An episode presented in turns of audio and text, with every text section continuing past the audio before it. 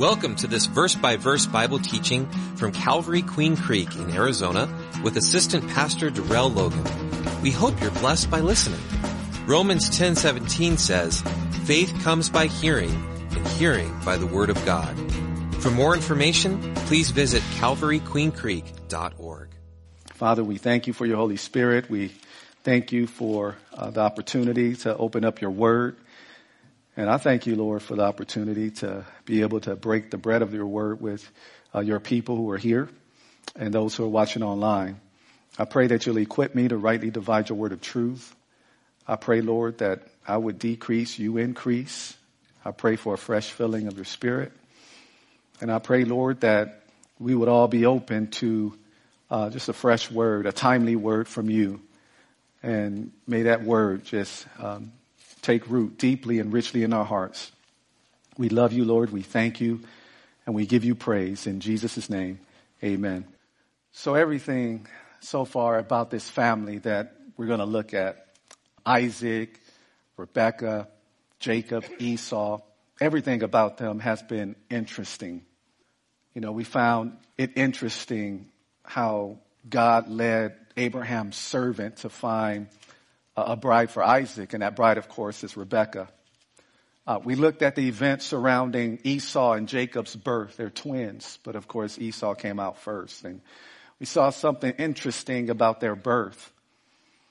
We also saw the uh, interesting story about Esau selling his birthright to his twin brother Jacob for some stew. And in Genesis chapter 27, um, we're only going to look at uh, verses 1 through 40. Uh, we're going to learn even more about Isaac and his family. We're going to see some more interesting things. Um, and a title for the study is It's Already Yours. And so we're going to use Genesis 27 verses 1 through 40 as a springboard um, to get us to um, this main message that the Lord has placed upon my heart. And so let's look at verse 1 in Genesis uh, 27. It says, Now it came to pass when Isaac was old and his eyes were so dim that he could not see, that he called Esau his older son and said to him, My son. And he answered him, Here I am. And then he said, Behold, now I am old. I do not know the day of my death.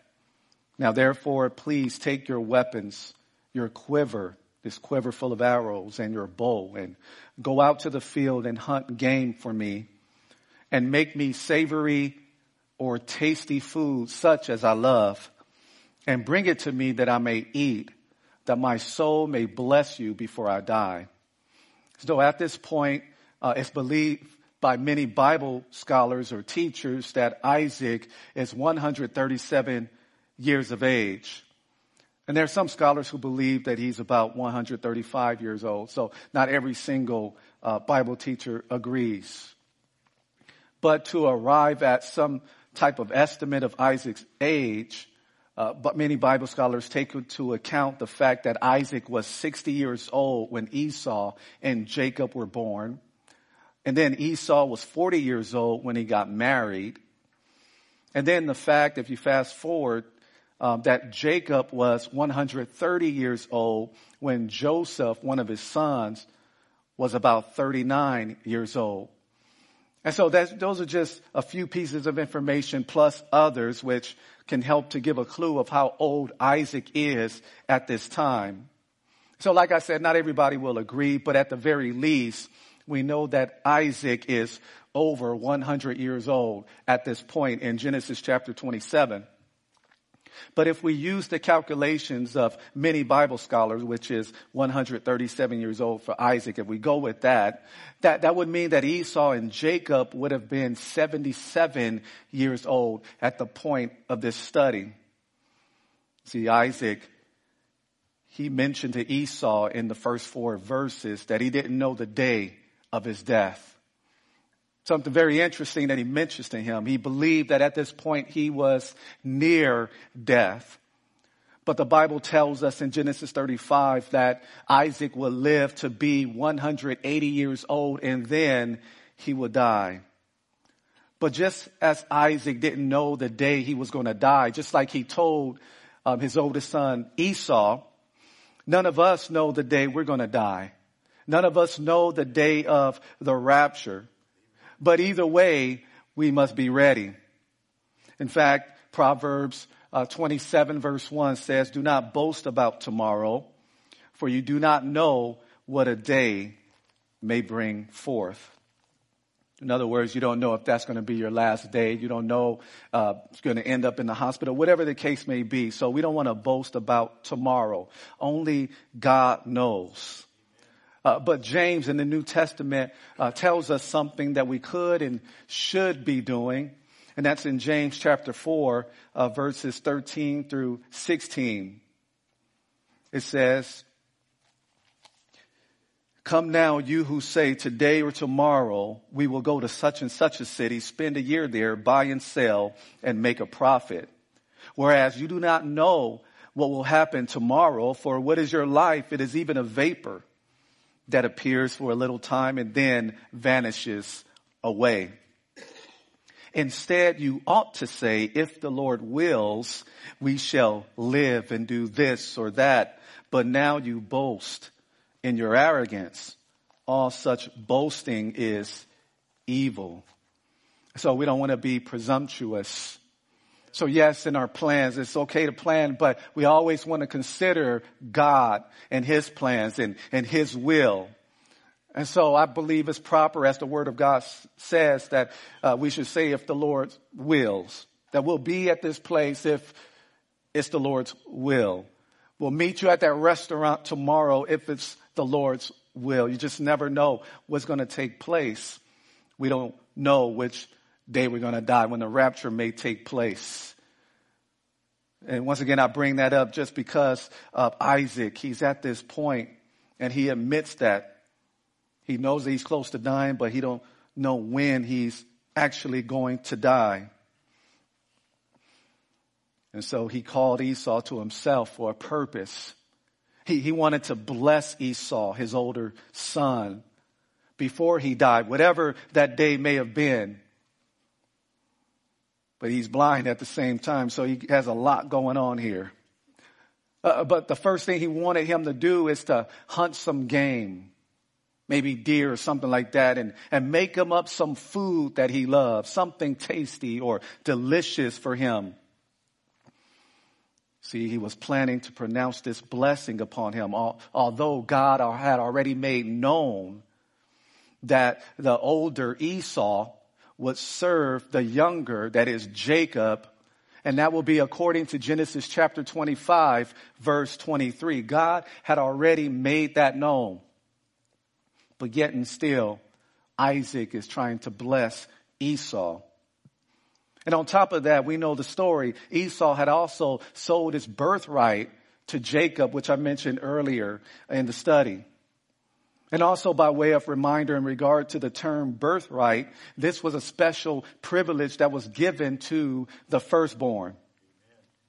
And so the son of the uh, birthright, they would get a double portion of the inheritance from the father.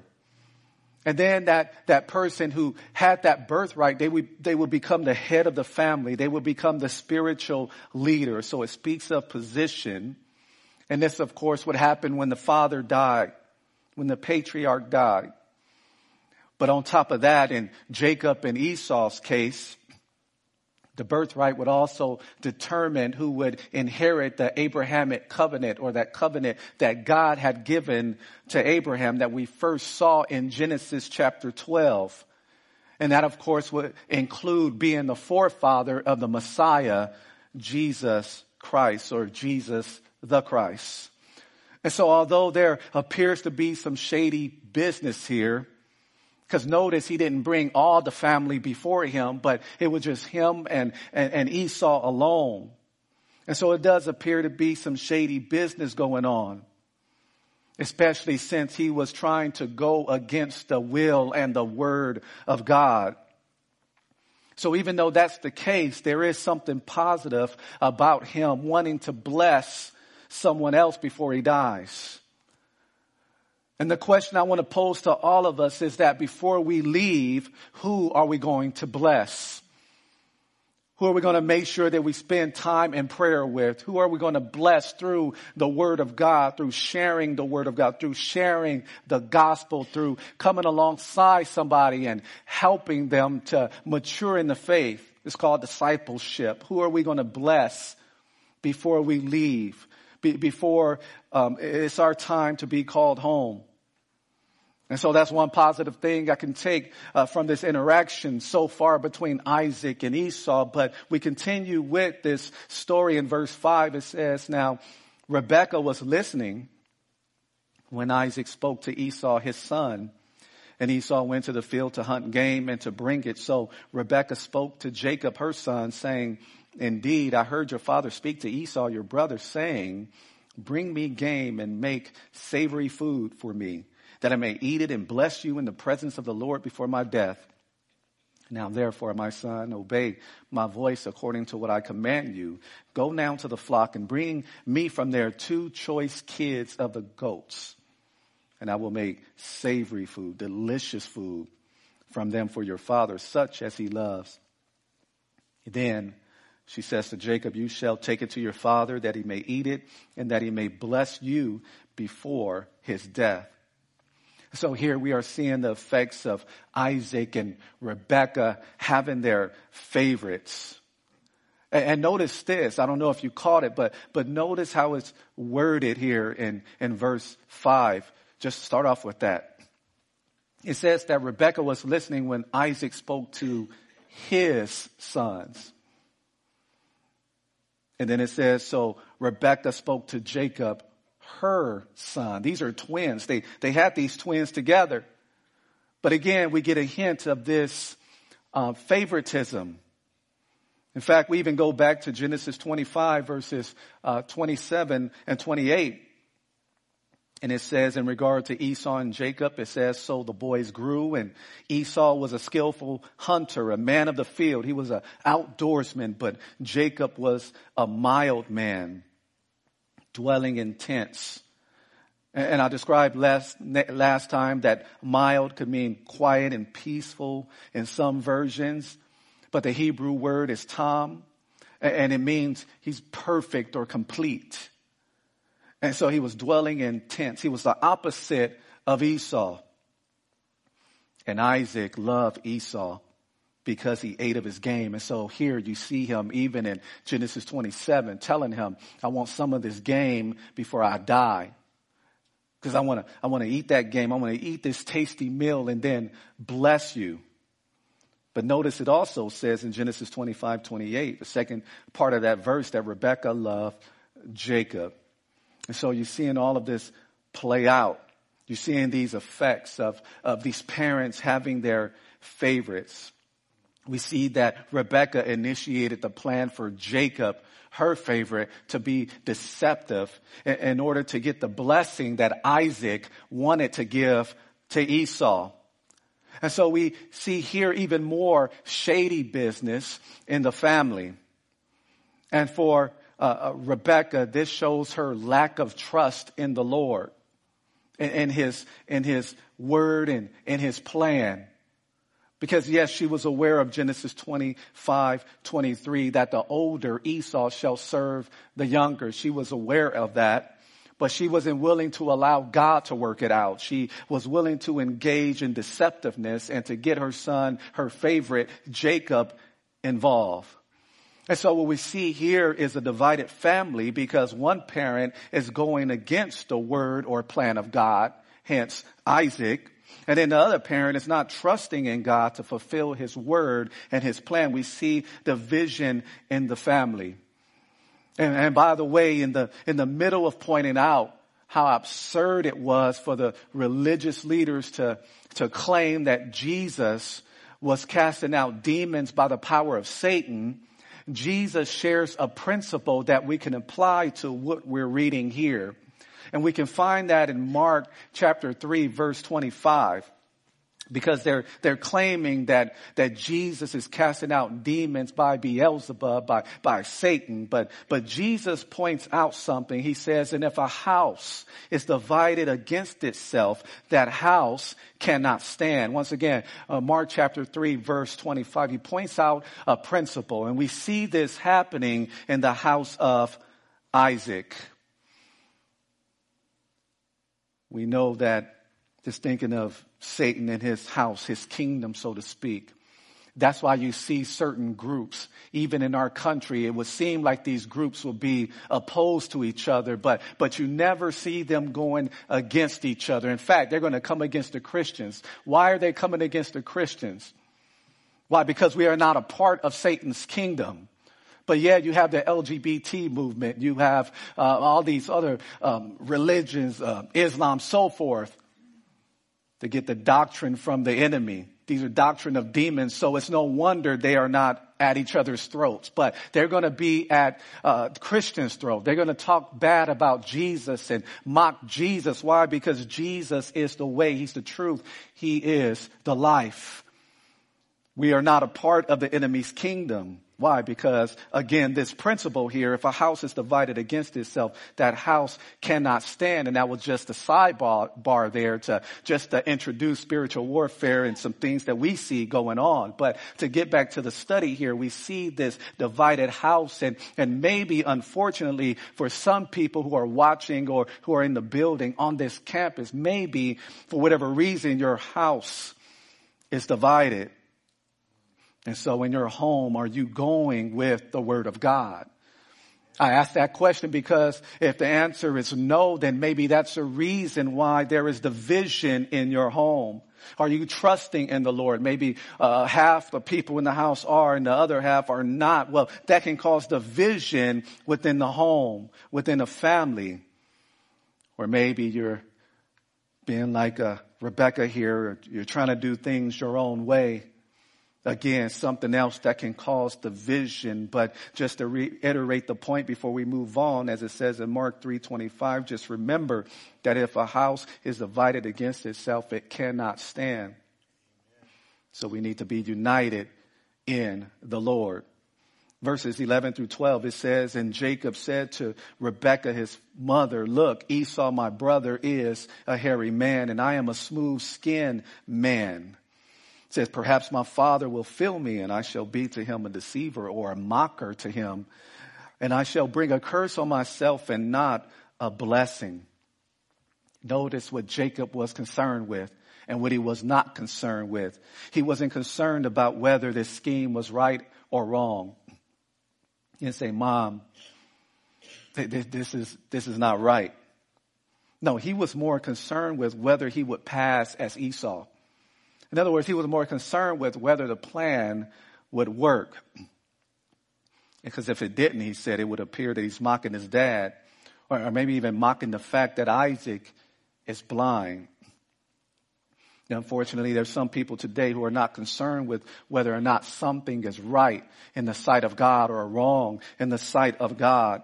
In fact, they are more concerned uh, about, am I going to get caught? But, but we should be concerned, okay, does the Lord say it's right? Does the Lord say it's wrong? And of course, we stay away from the wrong and we follow the Lord's way. Not be, you know, concerned with, am I going to get caught? How, how, how can I be a Christian and live as close to the edge as possible? How much sin can I do as a Christian and still be considered a Christian? Some people want to live on the edge that way. But I say, if, if somebody's thinking that way, I would encourage them to evaluate whether or not they're really in the faith. Because when we're saved, when we're born again, we're going to have a different mindset. Our mindset is going to be more of how can I please the Lord in my lifestyle? It's not that uh, there won't be times that you, you, you'll sin or whatever the case may be because you're going through the process of sanctification. So yeah, there may be times that may happen, but if it happened, uh, get up, dust yourself off. In other words, confess that sin to the Lord. And the Bible says he's faithful and just to forgive us of our sins, is to cleanse us from all unrighteousness and fellowship right there is restored. Not loss of salvation, but the fellowship could be broken. In other words, you're not on the same page with the Lord. I like to s- describe it this way. You know, maybe it's a relationship between a, a son or a mother, daughter and mother, or a husband and wife. You know, you, you may um, be at odds with each other. Maybe somebody says something wrong, or or maybe they do something wrong, and the other party's upset, and so um, you may be not in fellowship at that time. You're you're not on the same page at that time, but you didn't lose the relationship. There's still your wife or your husband there. There's still your child. There's still your mother and father. So the relationship is still there. It's just you're not on the same page. And that's how it is for the true believer. Sometimes when, I'll just say when we sin, if we sin, hopefully it doesn't happen, but if we sin, then yes, the fellowship is broken. The relationship is still there, but you still need to repent and get the fellowship back in place.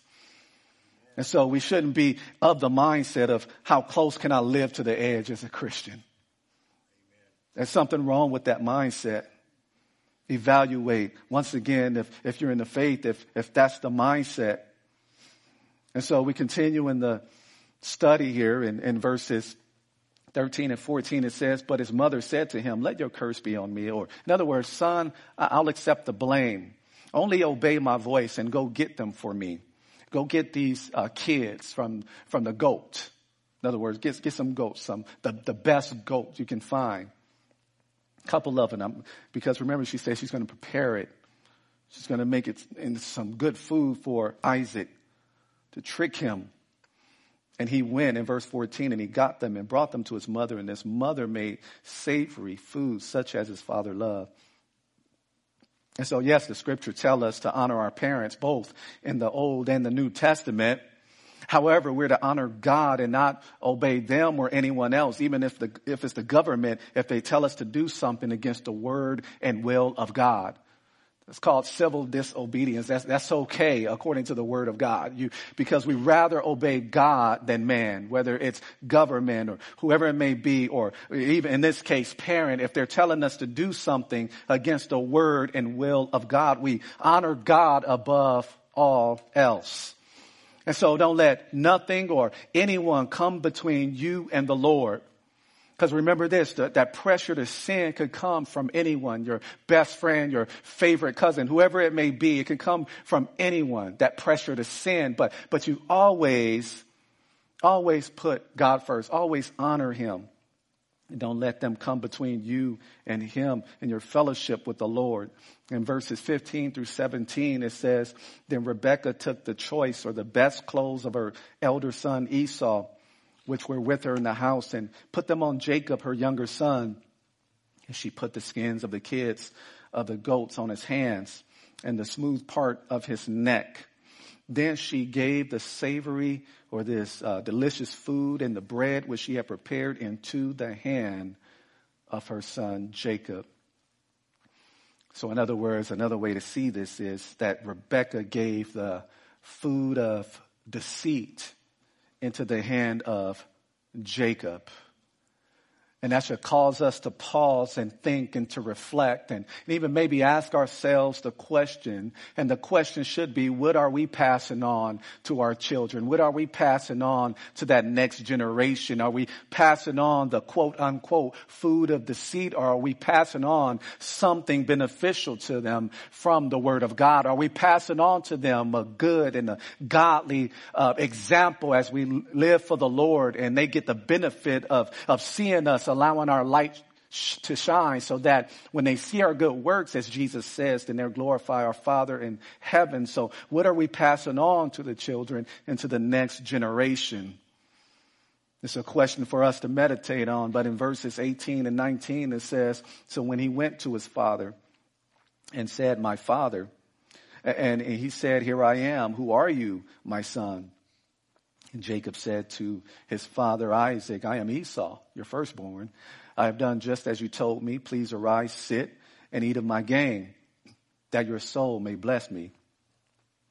But Isaac said to his son, How is it that you have found it so quickly, my son? And he said, Because the Lord your God brought it to me. So now Jacob not only lied about his identity, but he also lied about God's involvement See an example of him taking the Lord's name in vain. So Lord, he had nothing to do with this scheme, but, but, but, but Jacob lied here. And, and some people today are no different from this.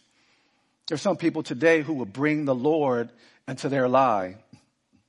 You know, the Lord led me to do this. No, he didn't. You did it because it made you feel good.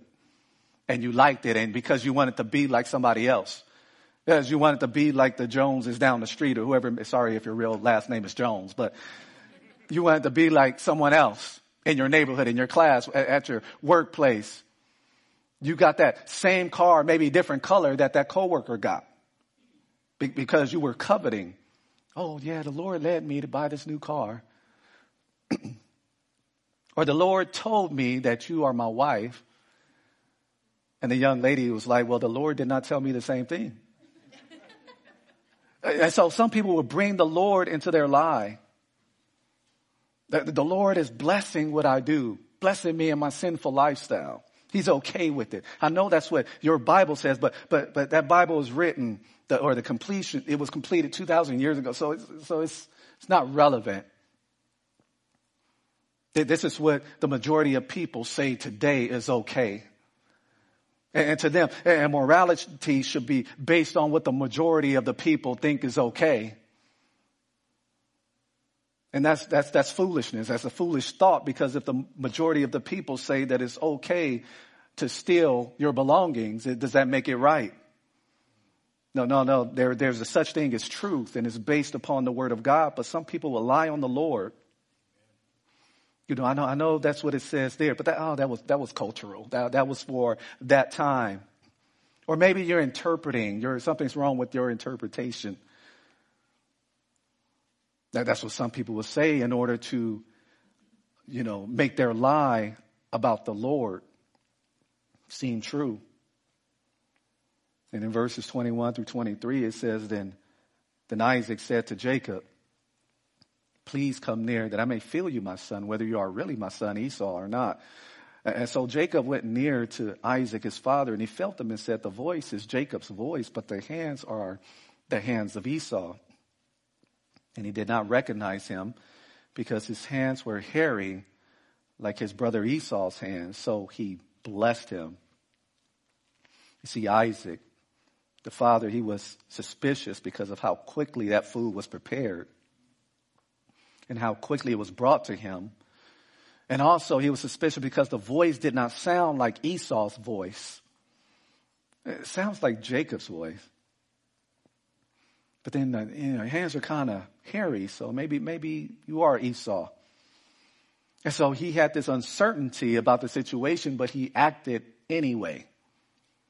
As he says, so he blessed them. And so there's something there for us, of course. And the message for us, at least in these verses, is that before we act, especially when it comes to uh, life changing, life altering decisions, uh, that we need to make sure that, that things are legit. Because you want to make sure that people are who they say they are. You, you want to make sure that this opportunity is really from the Lord and you're not just making yourself see something because your heart desires it, but is your desire in line with the will of God? Need to be sure if it's the Lord's will and not be like Isaac. Yes, Isaac, he done some things where there is, he did some things that, that we can look at and say it's a good example, but here it's not. He's, you know, doesn't have all the information, but he's still moving forward with what he wants to do. But in verse 24, back in Genesis 27, it says, Then he said, Are you really my son Esau? And Jacob just, again, just uh, told another bold faced lie. He said, I am. You see, Jacob could have come clean at that point, but he didn't take advantage of that second opportunity to come clean, to tell the truth. In Ephesians, speaking of lying, Ephesians 4:25 says, "Therefore, putting away lying, let each one of you speak truth with his neighbor, for we are members of one another." So obviously here in context, this is speaking uh, uh to believers. We're members of one another. We are a part of the same body. We are the church. You know, lying to each other, it's not going to help each other. Lying to each other is going to harm each other. It's going to stunt our growth. And we don't lie to somebody and say, you know, what, the way you feel, you know, that's okay. You, you go ahead and that. You go ahead and follow your heart, just lying to folks. Instead of lovingly sharing the, the, the truth from the Word of God. Not looking down on them, not being hypocritical or anything like that, but just from the word of God. Well, actually, I, I, know you feel that way, you're thinking that way, but, but actually, you know, this is what the Bible says about that. And hopefully they'll be receptive of it. Because when the truth is involved and we're speaking the truth in love and they're receptive of it, there, there's some spiritual growth that's going to take place and it's going to benefit the entire body of Christ. We are members of one another. Verses 25 through 29, back in Genesis 27, he says, he said, bring it near to me and I will eat of my son's game so that my soul may bless you. Still, now again, talking to Jacob. So he brought it near to him and he ate and he brought him wine and he drank. Then his father Isaac said to him, Come near now and kiss me, my son. And he came near and kissed him, and he smelled the smell of his clothing and blessed him and said, Surely the smell of my son is like the smell of a field which the Lord has blessed. Therefore may God give you of the dew of heaven. So in other words, as he pronounces this blessing, he says, May the Lord give you uh, plenty of rain in order to water your land and, and of the fatness or the fertility of the earth or this good soil and plenty of grain and wine. Let people serve you and nations bow down to you. And by the way, if you fast forward, uh, you, you'll see that during the years of David and King Solomon, King David's son, that other nations were indeed subjected to the Israelites. So the word of God, it is true over and over again. It proves itself to be true. And then as he continues this, this um, invocation of this blessing, he says, Be master over your brethren and let your mother's sons bow down to you. Cursed be everyone who curses you, and blessed be those who bless you. And so this, this man, Isaac, he was, he was tricked by the food. First of all, goat's meat instead of game. And so that just, just goes to show you that Rebecca was a very good cook because he didn't know the difference between the, the, the, the goats and, and the, the wild game out there that Esau was supposed to have hunted. He was also tricked not just by the food, but by the goat's hair on Jacob's hand and his neck. Additionally, he was tricked by Esau's clothing, which Jacob was wearing. You see, Esau's clothing smelled like the field because remember in Genesis 25, he was an outdoorsman. But instead, for Jacob, remember he spent more time inside, inside of tents. And so as we look at this blessing and kind of break it down, we see that Isaac pronounced a material blessing upon him. He pronounced a blessing of authority upon Jacob. And he also pronounced spiritual blessings upon him. And then at the end of uh, verse 29, he said, Cursed be everyone who curses you and blessed be those who bless you we see that that sounds similar to what God had promised to Abraham in Genesis chapter 12, verse 3. And so we see the spiritual blessing upon him. And so Jacob would end up getting Isaac's property through the birthright.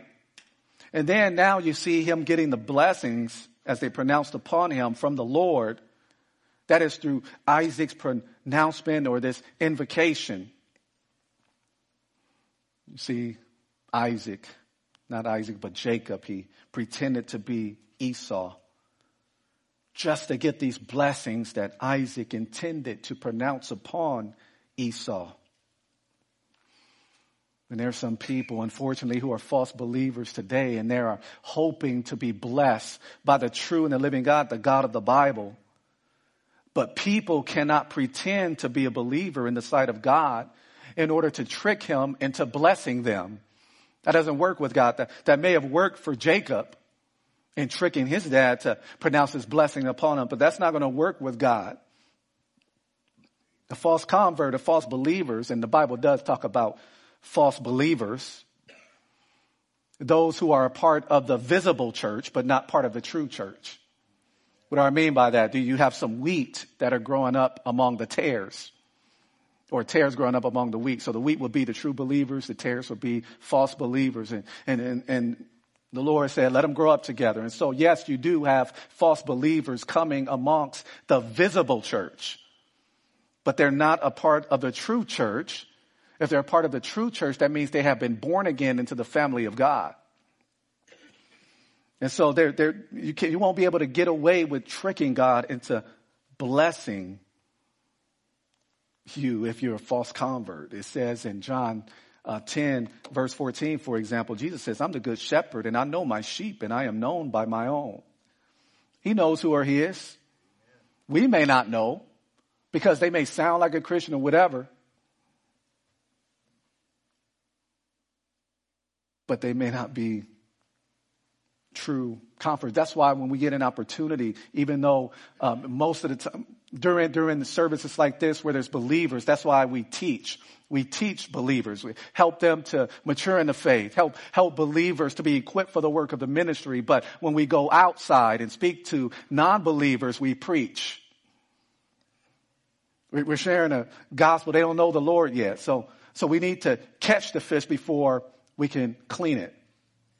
So here we're going through sanctification. We are going through equipping. So there's mostly teaching here, but we do because we know that not everybody, we, we can't assume every single person here have placed their trust in Christ. We do have those opportunities. Even during the teaching where we offer or we extend that offer of salvation to anyone who has not yet received Jesus because we, we just don't know. God truly knows. But in verses 30 through 34, back in Genesis 27, it says, Now it happened as soon as Isaac had finished blessing Jacob, and Jacob had scarcely gone out from the presence of Isaac his father, that Esau his brother came in from his hunting. So you see this close call here and Esau. He also made tasty food. He brought it to his father and he said to his father, uh, let my father arise and eat of his son's game that your soul may bless me. And his father Isaac said to him, who are you? So he said, I am your son, your firstborn, Esau. Then Isaac trembled exceedingly. He trembled, in other words, violently. He just knew something was extremely wrong and he said, who? Where is the one who hunted game and brought it to me? I ate all of it before you came and I have blessed him and indeed he shall be blessed. Or in other words, or that blessing must stand. When Esau heard the words of his father, he cried with an exceedingly great and bitter cry and he said to his father, bless me, me also, oh my father. And so it's at this time Isaac knew that he had blessed the wrong person. In his mind, it was the wrong person that he blessed. It was also at this time that Esau understood what he missed out on. In verses 35 and 36, he says, uh, the Bible says, but he said, your brother came with deceit. Jacob came with the seed. He's taken away your blessing. And Esau said, is he not rightly named Jacob? Because remember, Jacob means one who grabs by the heel. It means supplanter. And, and grabbing the heel, by the way, is a Hebrew idiom or saying for tricking someone. And this even goes back to the birth of these twins. How, how Jacob was grasping onto the heel of Esau as he was coming out of his uh, mother's womb. And so he said, He supplanted me these two times. He took away my birthright my share of everything you own. And now look, he has taken away my blessing. And he said, have you not reserved a blessing for me? You see Esau here in verse 36 where he says he supplanted me or tricked me these two times. He's referring to the time when Jacob bought his uh, birthright all because Esau wanted stew. He disregarded it. He, he belittled the birthright. He didn't care for it. Jacob understood the importance of it. He bought it from him. And so he's referring to that as one of the times he supplanted him. And then here he stole the blessing. But here now all of a sudden Esau, he wants the advantages of the birthright. He wants the material and the social blessings that come with it. And then Isaac answered and said to Esau in verse 37, Indeed, I have made him your master, and all his brethren I have given to him as servants. With grain and wine I have sustained him. What shall I do for you, my son? Or in other words, what is left for me to give you, my son? And Esau said to his father, have you not only one blessing, my father? Bless me, me also, O my father. And Esau lifted up his voice and wept. Now, I want to feel sorry for, for Esau, but, but again, we can't forget that, that he sold his birthright. Again, demonstrating that he didn't value this birthright. He did uh, uh, value spiritual things. But once again, now that he sees the value of it, and, and of the blessings that obviously here too late. Then in verses 39 and 40 it says, Then Isaac his father answered and said to him, being Esau, he says, Behold, your dwelling shall be of the fatness of the earth and of the dew of heaven from above, but your sword, or by your sword, you shall live. There'll be some warriors here that are going to come from Esau. And he says, And you shall serve your brother. These would be the Israelites. Israelites came from Jacob and it shall come to pass when you become restless or when you decide to break free or rebel that you shall break his yoke from your neck. You see, the, the Edomites are descendants of Esau. And they would go on to live in desert places. And their territory, by the way, will not be as fertile as the land that the Israelites would dwell in. The Edomites would go on, these again, descendants of Esau, they would go on to build their nation at Mount Seir, which is at the southern end of the Dead Sea. And this is what, this is actually in line, what I talked about there, it's in line with many Bible versions that read in verse 39 that his dwelling shall actually be away from the fatness of the earth and of the dew of heaven from above. And so if you read different translations, you'll see that many of them said he'll dwell away from the fatness because Jacob will dwell in the fatness. I mean, he's going to be blessed. But in reality, we see that the Edomites would live in desert places. And so during David's reign, by the way, we see that the Edomites will be subject to Israel but then there's another king down the line that will come, King Joram or Jehoram. Um, we see that during his time, the Edomites would rebel and win their freedom. And so we do see that prophecy fulfilled, even in the Old Testament. So the prophecy we see there in 39 and 40 in Genesis 27 has been fulfilled. The word of God is true. It is correct. It doesn't miss. See, Isaac mentioned something. He mentioned something in his response to Esau in verse 33 that, that really needs our attention. When he says to Esau, after Jacob, quote unquote, stole his blessing, Isaac says to Esau, I have blessed him, I bless Jacob, and indeed he shall be blessed. Very interesting. You see, the reason that he'll be blessed indeed, the reason why this blessing is going to actually work and is going to be applied to Jacob and, and his descendants, is not necessarily because of Isaac's prayer. It wasn't necessarily because of Rebecca and Jacob's scheme. Ultimately, the, the blessings of this prayer, this invocation worked because it was in the will and plan of God for Jacob's descendants to be stronger than Esau's descendants and for the older Esau, the Edomites, to serve Jacob or the Israelites. It was in God's plan. And so, in other words, um, Isaac could not change God's mind. God already had it planned. He already had things set. And so even for us, when we pray, uh, the purpose is not for our prayers to change the mind or will of God. when we pray, it should help us to get in the will of God. And so he would be indeed blessed because it was always in God's plan for that, for that Abrahamic covenant to flow through Isaac and to Jacob. And the New Testament said that th- these things were already set before Jacob or Esau were even born or even before they had done any good or evil. God had already chosen Jacob to be the progenitor or the forefather of the Israelites and for him to be the forefather or one of them of the Messiah before they were born, before they've done any uh, works, good or bad. That's according to Romans chapter 9. And so once again, he's blessed indeed because it was God's plan.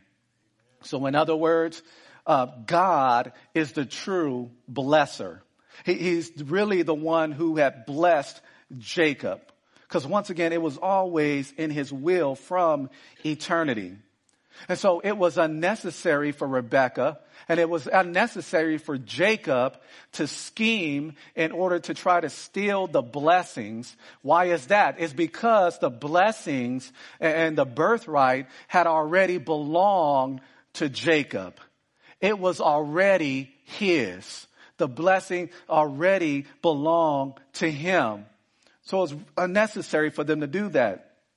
And for the believer, because that's what we want to get to. We want to use this as a springboard to get to us. What does this mean for us as believers, as a body of Christ? As a person who's repentant and put his or her trust in Christ, who's a part of the bride of Christ. What does it mean for us? What it, what it means for us is that there are also many blessings that belong to us as the church, as believers, but we also do not realize it and then as a result, some of us, we try to experience these blessings through other sources or maybe through other means or methods. When we don't have to do that because these blessings, because we're the children of God, they already belong to us. But yet and still we try to scheme, we try to go through all of these avenues to try to get what already belongs to us. For example, the, the blessings, the spiritual blessings that belong to believers would include joy. You see, joy is gladness that is not based on circumstance. It's not based on your circumstance. Speaking of joy, it already is available to us as believers. But there are some people who are trying to find joy in other things. They're trying to find joy in other sources. For some people, Christians, they, they, I'm going to find this joy in maybe partying. I'm going to party all of my worries away. You see, they're trying to find joy, something that already belongs to us, is, uh, is available to us through other means, through other methods. And another thing that belongs to us, another blessing that belongs to believers is peace. What is peace? Peace is a state of assurance. It's the lack of fear. It's, it's a sense of contentment. It is freedom from worry. It's freedom from disturbance and it's freedom from oppressive thoughts. Is there anybody who, who are having oppressive thoughts? You, maybe you're not free from worry at this time. Well, I want to share with you that peace does belong to you. It is available to you as a child of God. But unfortunately, some believers try to find peace through another means other than through God. They may go through the bottle, trying to, trying to drink their sorrows away, try to drink their way into peace, or, or maybe they take drugs in pill form, even, even prescription drugs. Maybe they take those to try to, to try to um, get high enough to where they feel they have this peace and that this disturbance, this, this worry that they're not free from, they think is going to be all gone. So here you see people trying to even find peace in other sources or through other means or strategies, but peace is available to us through God who is the God of peace. He's a God of peace. So first of all, through faith in Christ, you have peace with God. And because you have peace with God, because of the work of Christ and because of your trust in Christ, what happens is that the peace of God is available to you. So hope that made sense. So because you have the peace with God as a believer, you also have the peace of God available to you. But yet and still people like Jacob are trying to get what already belongs to them and is available to them through other methods. And some people are even trying to find this right standing with God. They're trying to work their way into a right standing with God. Well, that's not something we really should be doing or can do. We can't have a right standing with God through works, through good works. In fact, the Bible says that we are justified or declared righteous by faith in Christ. And so that's how we have a right standing with God. And so that's something else that is available to us that some even Christians try to go a different route to try to get to.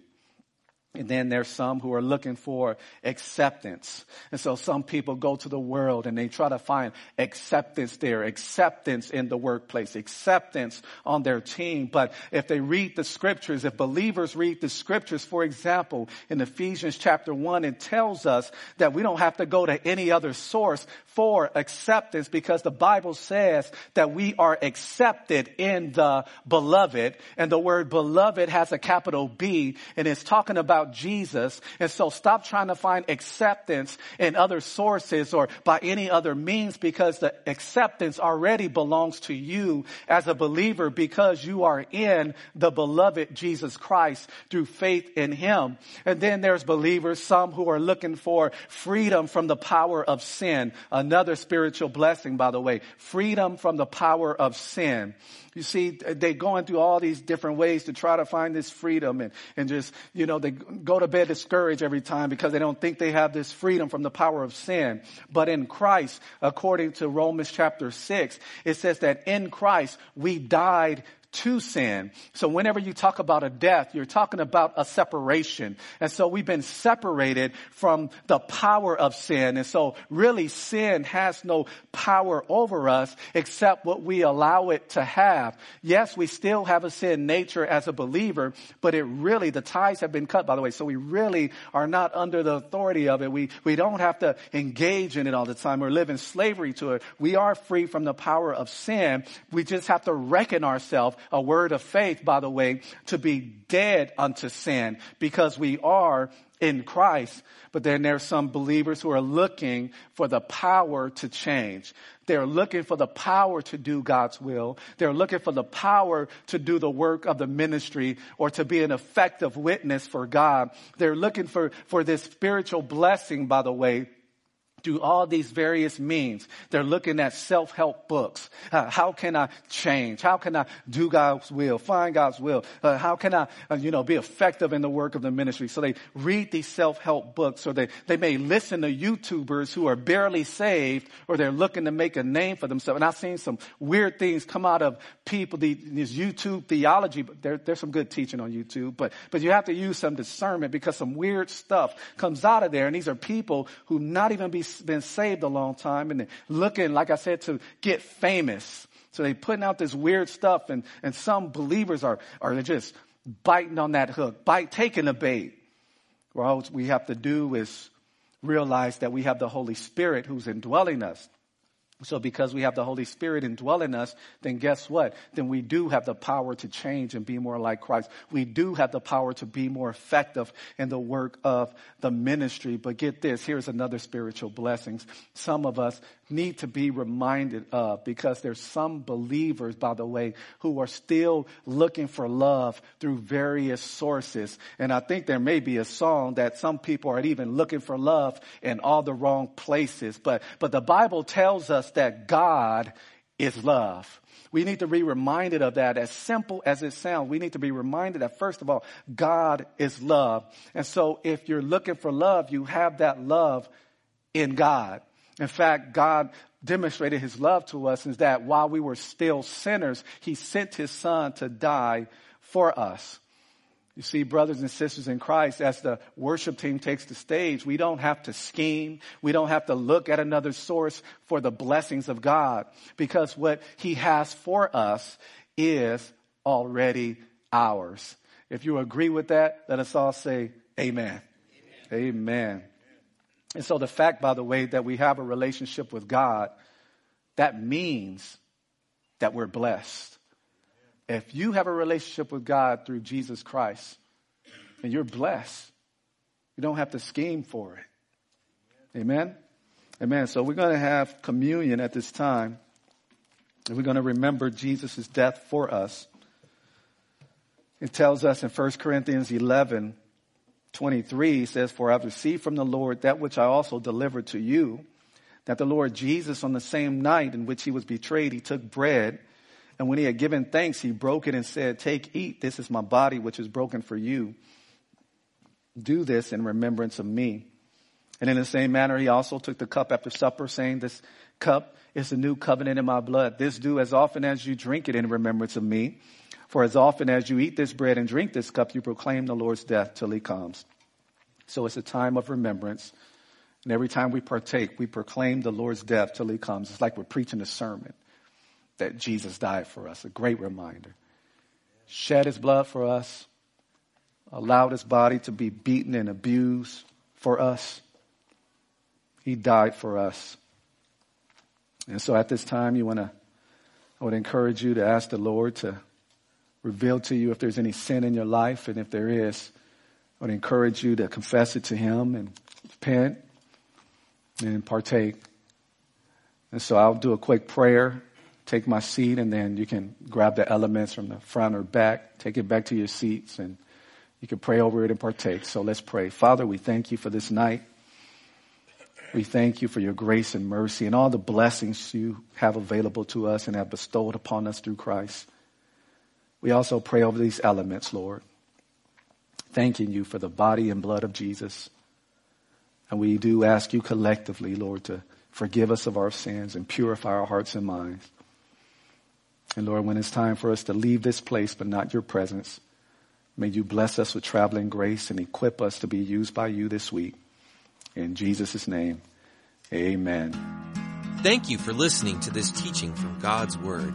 If you have any questions, would like to request prayer, or want more information about our church and how you can experience the love and hope of Jesus Christ in your life, please visit calvaryqueencreek.org.